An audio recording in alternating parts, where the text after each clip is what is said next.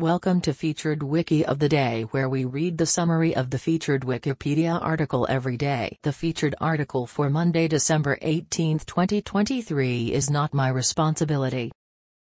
Not My Responsibility is a 2020 American short film written and produced by singer-songwriter Billie Eilish.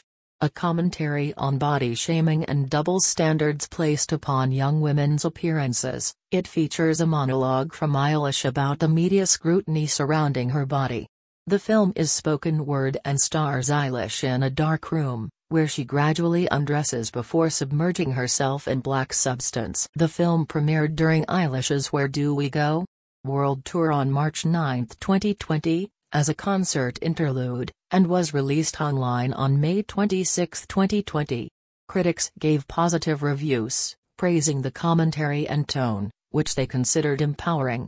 The film's audio was later included as a song on Eilish's second studio album, Happier Than Ever, 2021.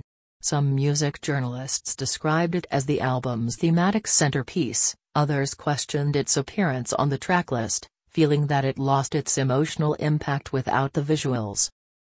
This recording reflects the Wikipedia text as of 102 UTC on Monday, December 18, 2023. For the full current version of the article, Search Wikipedia for Not My Responsibility. This podcast uses content from Wikipedia under the Creative Commons Attribution Share Alike license. Visit our archives at wikioftheday.com and subscribe to stay updated on new episodes. Follow us on Mastodon at wikioftheday at masto.ai. Also check out Curmudgeon's Corner, a current events podcast. Until next time, I'm Kendra Standard.